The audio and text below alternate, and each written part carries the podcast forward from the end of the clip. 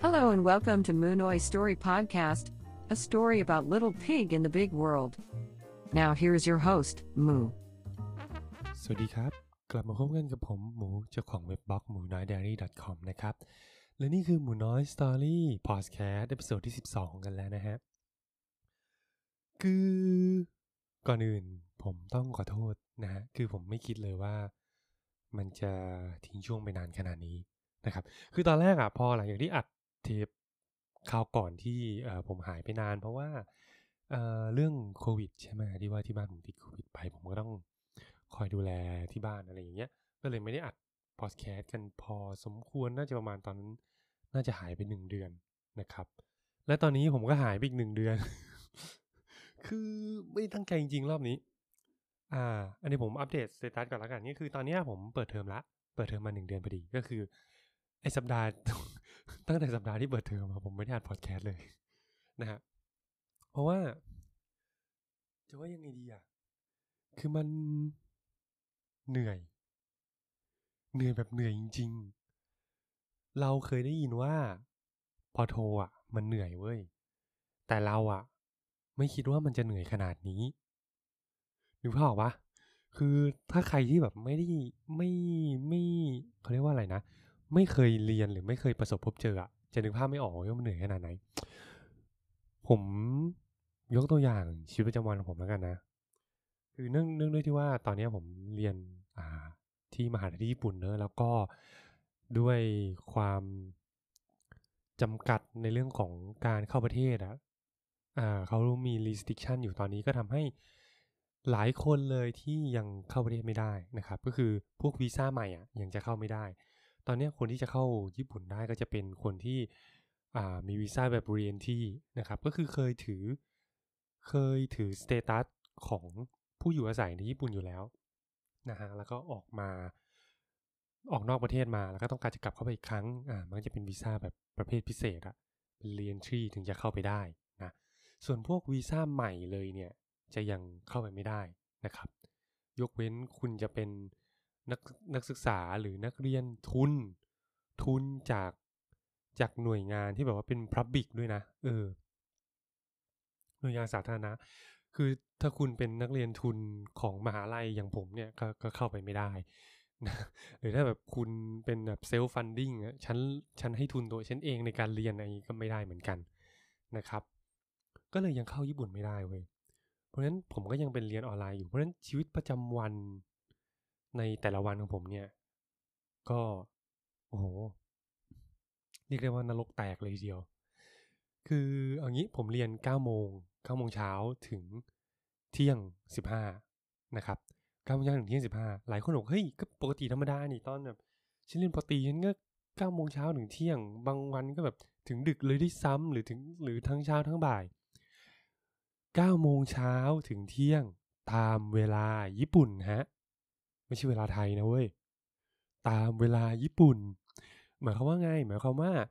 พอคอนวิร์ตเป็นเวลาไทยแล้วก็คือ7โมงครับ7โมงเช้าถึง10โมง15นั่นคือเวลาเรียนของผมนะฮะ แล้วก็พอไปเรียนออนไลน์ถูกปะก็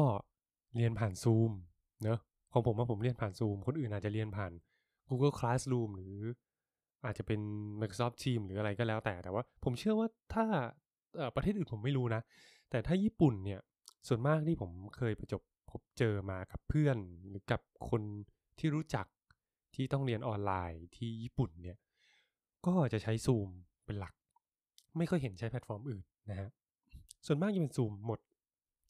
ซึ่งพอเป็นการเรียนออนไลน์ผมเนี่ย บางบางที่ผมไม่แน่ใจว่าเป็นเฉพาะของผมหรือเปล่านะ เขาจะขอร้องให้เปิดกล้อง เพราะว่าอะไรครับ เพราะว่าอย่างของผมอะวิชาปอโทใช่ปะ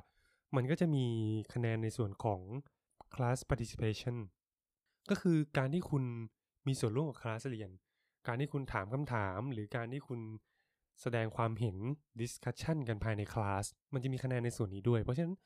เขาจะขอร้องให้คุณเปิดกล้อง แล้วก็เปิดไมค์คุยกัน นะเหมือนเหมือนเวลาเราเข้าประชุมอะแล้วเราก็ discuss กันตามปกติเลย เป็นอย่างนั้นเลยจริง ๆ อาจารย์เขาก็จะมีหน้าที่สอน สอนเสร็จแล้วเขาก็จะโยนโจทย์มาหรือโยน case study มา แล้วก็ให้แต่ละคนเนี่ยจับกลุ่มแล้วก็ discuss กันนะครับคือคือซูมมันจะมีฟังก์ชันของมันอยู่แล้วเนอะเป็นแบบ sub sub room เออเขาเรียกว่าอะไรวะไอห้องย่อยอะที่มันแยกออกไปได้อะไรอย่างเงี้ยเออก็จะมี TA ที่คอย manage จัดการดึงคนเข้าห้องย่อยเพื่อให้เขาไปดิสคัตกับเพื่อนในกลุ่ม ที่เขาจัดมาให้แล้วอะไรอย่างเงี้ย มันจะมีคะแนนอย่างนี้อยู่เพราะฉะนั้นการเปิดกล้องเนี่ยเป็นอะไรที่เป็น mandatory มาก ๆ เพราะว่าอาจารย์หรือ TA เองเนี่ย ก็จะได้มีหลักฐานมี evidence เวลาเขา grading score นะฮะว่า เฮ้ย คนนี้ควรจะให้เท่าไหร่สำหรับคะแนน participation ในคลาสนี้อะไรอย่างเงี้ยนะครับ ทีนี้พอด้วยความที่ว่ามันต้องเปิดกล้องเว้ย คุณก็ไม่สามารถที่จะใส่ชุดนอนเข้าเรียนได้ถูกปะ คือแบบมันมันไม่เหมาะสมมาเนอะเราก็ต้องตื่นก่อนเวลาอีกเว้ย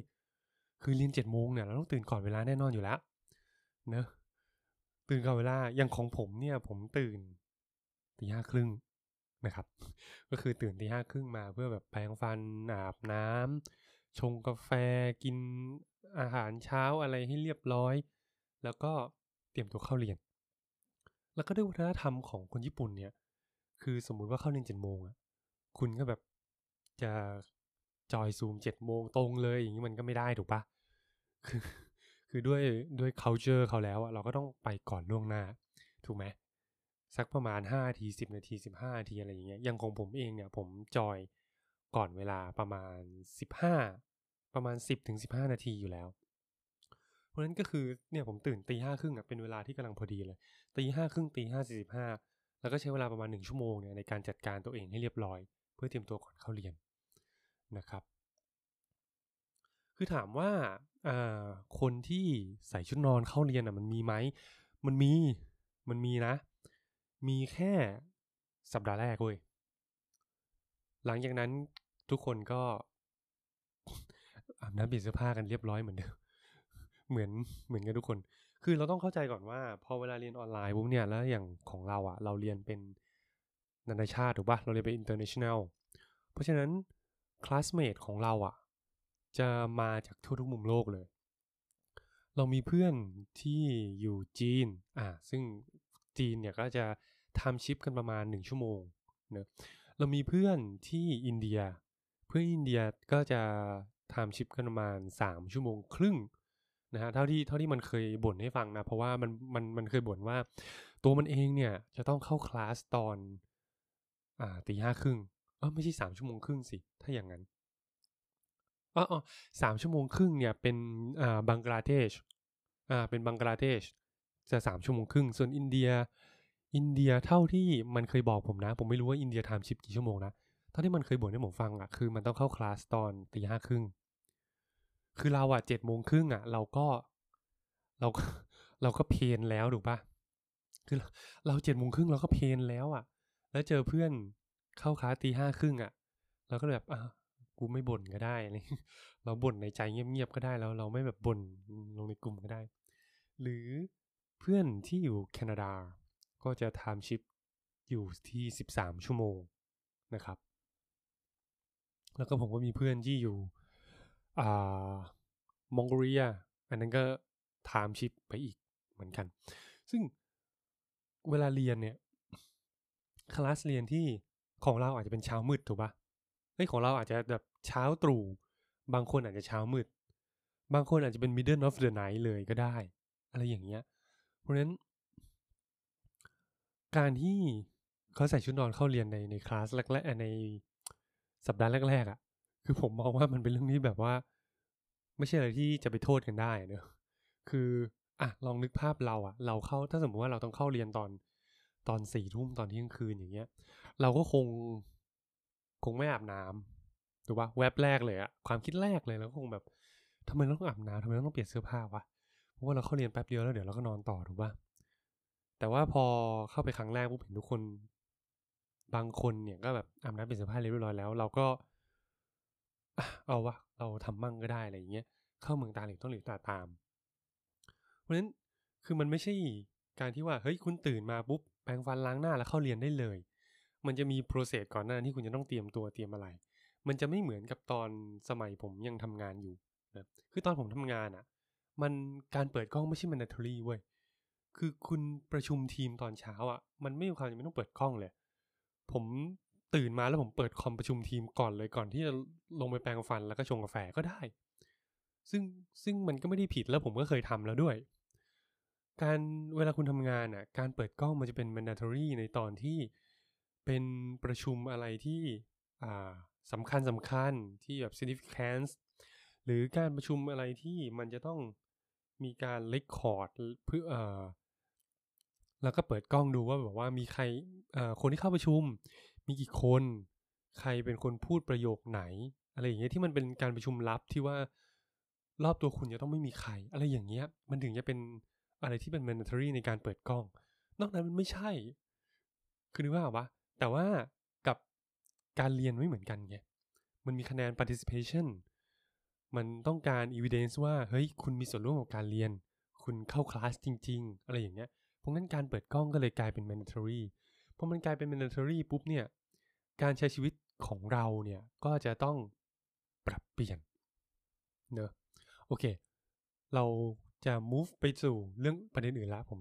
ไม่งั้นเดี๋ยวไอเรื่องการเข้าคลาสการเปิดกล้องมันจะเป็นตลอดทั้งคลิปยาวเกินไปนะ คือชีวิตประจำวันของผมเนี่ยตอนนี้ก็จะเป็นตื่นนอนนะครับ เข้าเรียนนะฮะทำการบ้าน แล้วก็นอน มีแค่นี้จริงๆ ถ้าวันไหนเรียนบ่าย ชีวิตประจำวันของผมก็จะเป็นตื่นนอนทำการบ้าน เข้าเรียน ทำการบ้าน แล้วก็นอน คือชีวิตมันมีแค่นี้เว้ย ชีวิตปอโทมันมีแค่นี้ ตื่นนอนเข้าเรียนทำการบ้านและนอน ตื่นนอนเข้าเรียนทำการบ้านและนอน คุณแทบจะหาโอกาสที่จะปลีกเวลาไปทำอย่างอื่นเนี่ย ยากมากนะฮะยิ่งช่วงสอบด้วยแล้วเนี่ย ยิ่งนรกแตกเลย คือผมเนี่ยเพิ่งผ่านช่วงมิดเทอมมา จะเรียกว่าผ่านดีไหมนะ คือมันก็ยังไม่ผ่านดีอะ่ะ มันยังกับกับกึ่งอยู่แต่เป็นช่วงปลายของของเทศกาลมิดเทอมแล้วแหละ คือจะบอกว่าช่วงมิดเทอมอะก็ยังต้องเรียนนะ การบ้านก็ยังต้องทำนะเผื่อการบ้านแม่งเยอะกว่าช่วงปกติด้วย แล้วข้อสอบก็ต้องทำนะ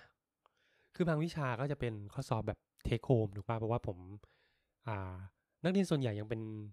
attend แบบออนไลน์อยู่อะคือแบบน้อยที่จะ in campus อะไรอย่างเงี้ย มันมีประมาณ 20%เอง80%ส่วนใหญ่ยังออนไลน์อยู่นะฮะก็เลยเป็นข้อสอบแบบ take home หรือบางวิชาฮาริโคดกว่านั้นก็คือทำเป็นงานกลุ่ม ที่คุณจะต้องทำ presentation แล้วก็ทำ report ส่งนะครับลองคิดดูดิ เรียนก็ยังต้องเรียนเว้ย ยังต้องเข้าเรียนตามปกติ แล้วคุณก็ยังต้องทำการบ้าน ที่อาจจะมากกว่าเดิมด้วย แล้วไหนจะมีงานกลุ่มมิดเทอม มีข้อสอบเทคโฮมอีกอะโอ้โหแบบ สุดยอดอะวายป่วงอะคือมันเป็นอะไรที่ทรหดทรมานมากอะเมื่อก่อนผมเคยคิดว่า เฮ้ยกีแค่เรียนปโทอะมันจะยากเลยวะทำไมคนเขาถึงเรียนกันไม่จบวะแค่เรียนให้จบเนี่ยมันยากมากเหรอพอเข้ามาเรียนจริง ๆ เนี่ย พอเป็นนักศึกษาปโทจริง ๆ เนี่ย ยิ่งอยู่ในคณะบริหารด้วยแล้วเนี่ยเฮ้ยมันยากว่ะเฮ้ยมันยากมันยากจริง ๆ ก็อีแค่เรียนให้จบเนี่ยมันยากนะ ไม่ต้องอะไรมากเลย คืออย่างในคลาสผมที่เรียนๆกันนะเรียนๆไปสักพักหนึ่งเพื่อนหายเว้ยค่อยๆหายกันไปคนละคนสองคน คือไม่ใช่อะไรนะฮะ คือถอนตัวครับ ก็ลาออกกันไปละ อย่างก็จะมีเพื่อนในกลุ่มทำงานผมคนนึงเป็นชาวเวียดนามแหละ ตอนนี้ก็ออกไปละ ถอนตัวจากโปรแกรมไปละ ซึ่ง พอ พอเราเห็นว่าเพื่อนค่อยๆหายไปทีละคนสองคนอะเฮ้ยมันท้อมันท้อนะ คือพอเจอด้วยด้วยงานปริมาณงานด้วยเนื้อหาที่เรียนเนี่ยมันก็ยากพอสมควรอยู่แล้ว งานก็หนักนะครับ แล้วก็เจอเพื่อนหายไปทีละคนสองคนอะเฮ้ยมันท้อว่ะมันดีเพลสว่ะเราเข้าใจแล้วว่าทำไมบางคนก็ถึง เรียนไม่จบ ปโทกัน คือบางคนเนี่ยเก่งมากเลยนะ แล้วก็แบบโคตรเก่งเลยอะแต่ว่าไม่จบโท หรือไม่สู้หรือใช้เวลานานกว่าคนอื่นเนี่ย คือ ตอนที่ยังไม่เรียนอะมันไม่เห็นภาพหรอก มันมันนึกไม่ออก แต่พอเราเข้ามาเป็นนักเรียนแล้วอะเราเลยเข้าใจแล้วว่า เฮ้ย เออ มันยากจริงๆมันเหนื่อยจริงๆ มันต้องใช้แรงใจสูงจริง ๆ ในการเรียนนะครับ อันนี้ก็คือแบบมันเล่าสู่กันฟังนะแบบว่า เออสาเหตุที่ผมหายไปประมาณสักหนึ่งเดือนกว่าๆด้วย เพราะนี่นี่ก็นี่ก็เกินเดือนหนึ่งแล้วนะฮะหายไปเนี่ยคือหายไปไหน ไม่ใช่ว่าอยากจะเลิกทำแต่มันไม่มีเวลามาทำจริงๆนะครับ อันนี้พอจะเจียดเวลามาได้บ้าง เพราะว่าผมก็เริ่มปรับตัวได้ แล้วก็เคลียร์ในส่วนของ มิดเทอมไปได้เยอะแล้วแหละ ก็จะเหลืออยู่ไม่ไม่มากเท่าไหร่ที่ที่ผมจะต้องจัดการกับข้อสอบมิดเทอมก็เลยพอจะมีเวลาที่จะมาอัดพอดแคสต์ใน episode นี้เพื่อมาเรียกว่าไงดีอะมาเล่าสู่กันฟังแล้วกันว่าเฮ้ยชีวิตเด็กป.โท ที่ญี่ปุ่นเนี่ย ไม่ใช่จะบอกว่าที่ญี่ปุ่นก็ยังพูดได้ไม่เต็มปากบอกว่าเด็กป.โท ในมหาลัยญี่ปุ่นเนี่ยเออเขาเรียนกันแบบนี้นะครับ แล้วก็ เดี๋ยวไว้ถ้าเกิดว่าผมได้เข้าญี่ปุ่นแล้วเนี่ยก็เดี๋ยวอาจจะมาทำอีก episode หนึ่งที่มาแชร์กันว่าเฮ้ยการใช้ชีวิตเป็นนักเรียนปอโท ในญี่ปุ่นจริง ๆ เนี่ยมันมันเป็นอะไรยังไงนะครับแต่ว่าอพิโซดอื่นๆกก็ยังทำอยู่นะ เดี๋ยวผมจะหาเวลามาจัดการทำอยู่เรื่อยๆนะครับก็สำหรับคราวนี้ก็คงต้องขอพักไว้เพียงเท่านี้แล้วล่ะ น่าจะนานพอสมควรแล้ว แล้วก็ เหมือนพัดลมผมเริ่มมีปัญหาแล้วมันส่งเสียงตื้อๆแล้วเดี๋ยวผมจะต้องไปซ่อมก่อนนะครับ ก็วันนี้ยังไงก็ขอบคุณมากนะฮะแล้วพบกันใหม่ในเอพิโซดหน้าสวัสดีครับ